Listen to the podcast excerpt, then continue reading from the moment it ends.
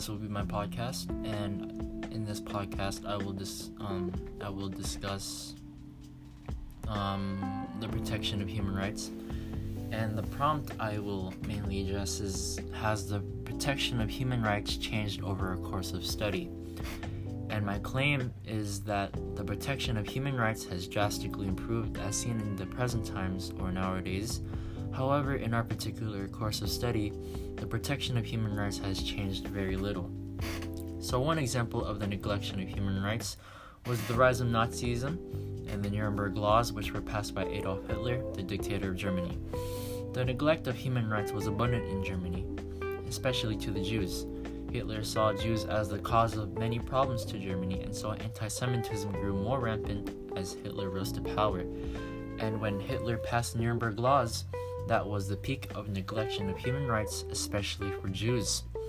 Hitler always believed in Germans being the superior race, and as he rose to dictatorship, his ideals have spread through his German citizens through propaganda.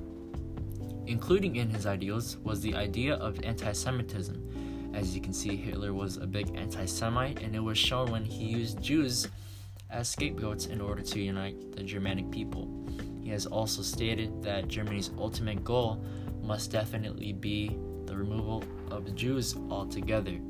To follow through with the ultimate goal of Hitler, they passed the Nuremberg Laws, which stated that, quote unquote, a citizen of the Reich is that only subject. What? No, wait, pause. So, a citizen of the Reich is that subject only who is of German. A citizen. Oh.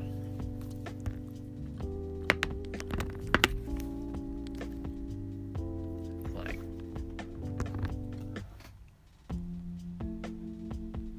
A citizen of the Reich is that subject only who is of German or kindred blood.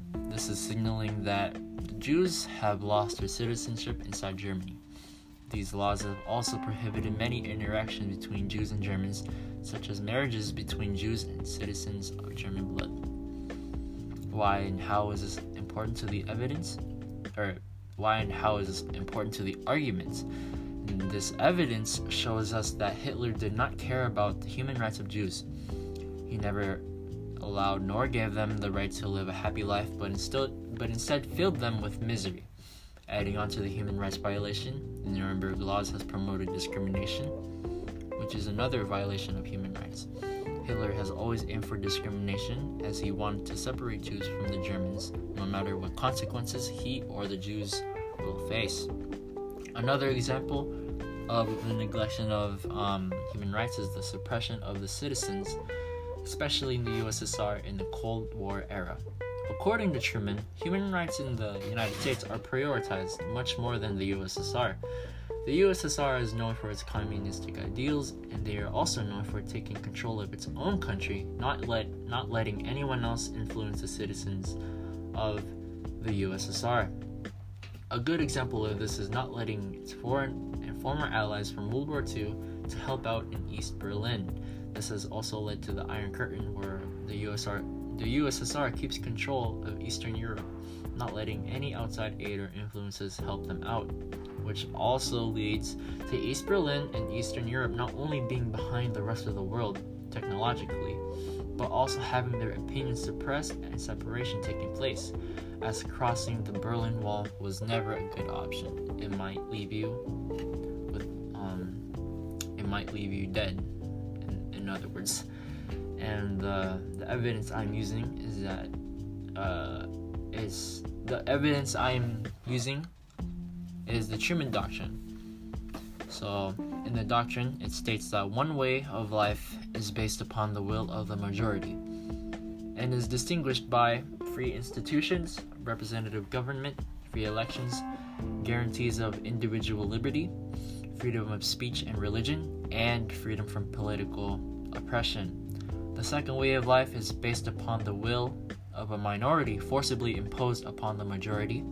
It relies upon terror and oppression, controlled press and radio, fixed election, and the suppression of personal freedoms.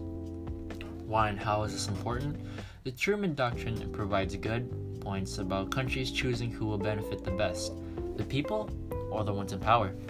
Some, some countries choose the betterment of the people, while some countries choose to be selfish and decide for the benefit of the government.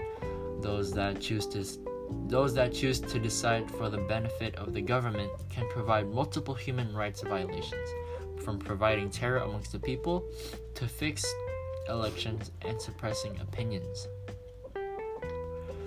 Um, another example I will talk about here, this will be my last one, is the apartheid in South Africa.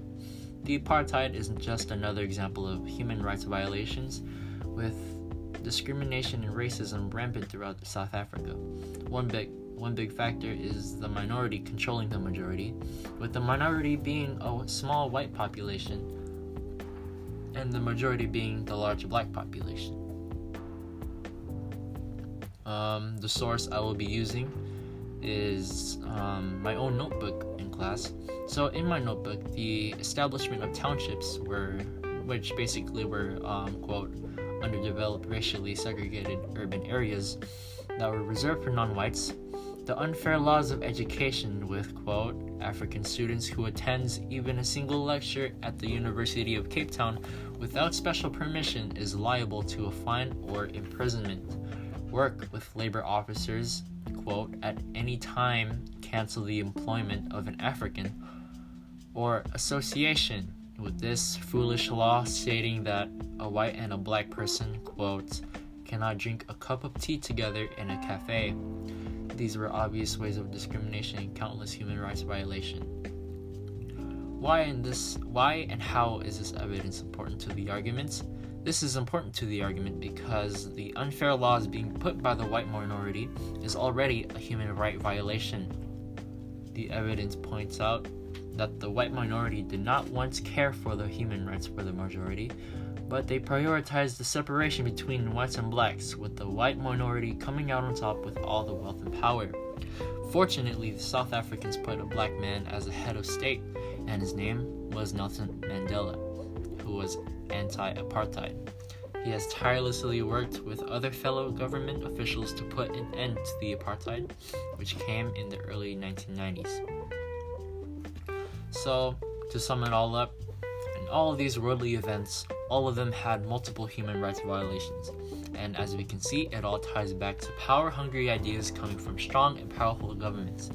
And these governments are only bene- benefiting themselves as shown through the unfair laws and disadvantages being placed upon the citizens of said country.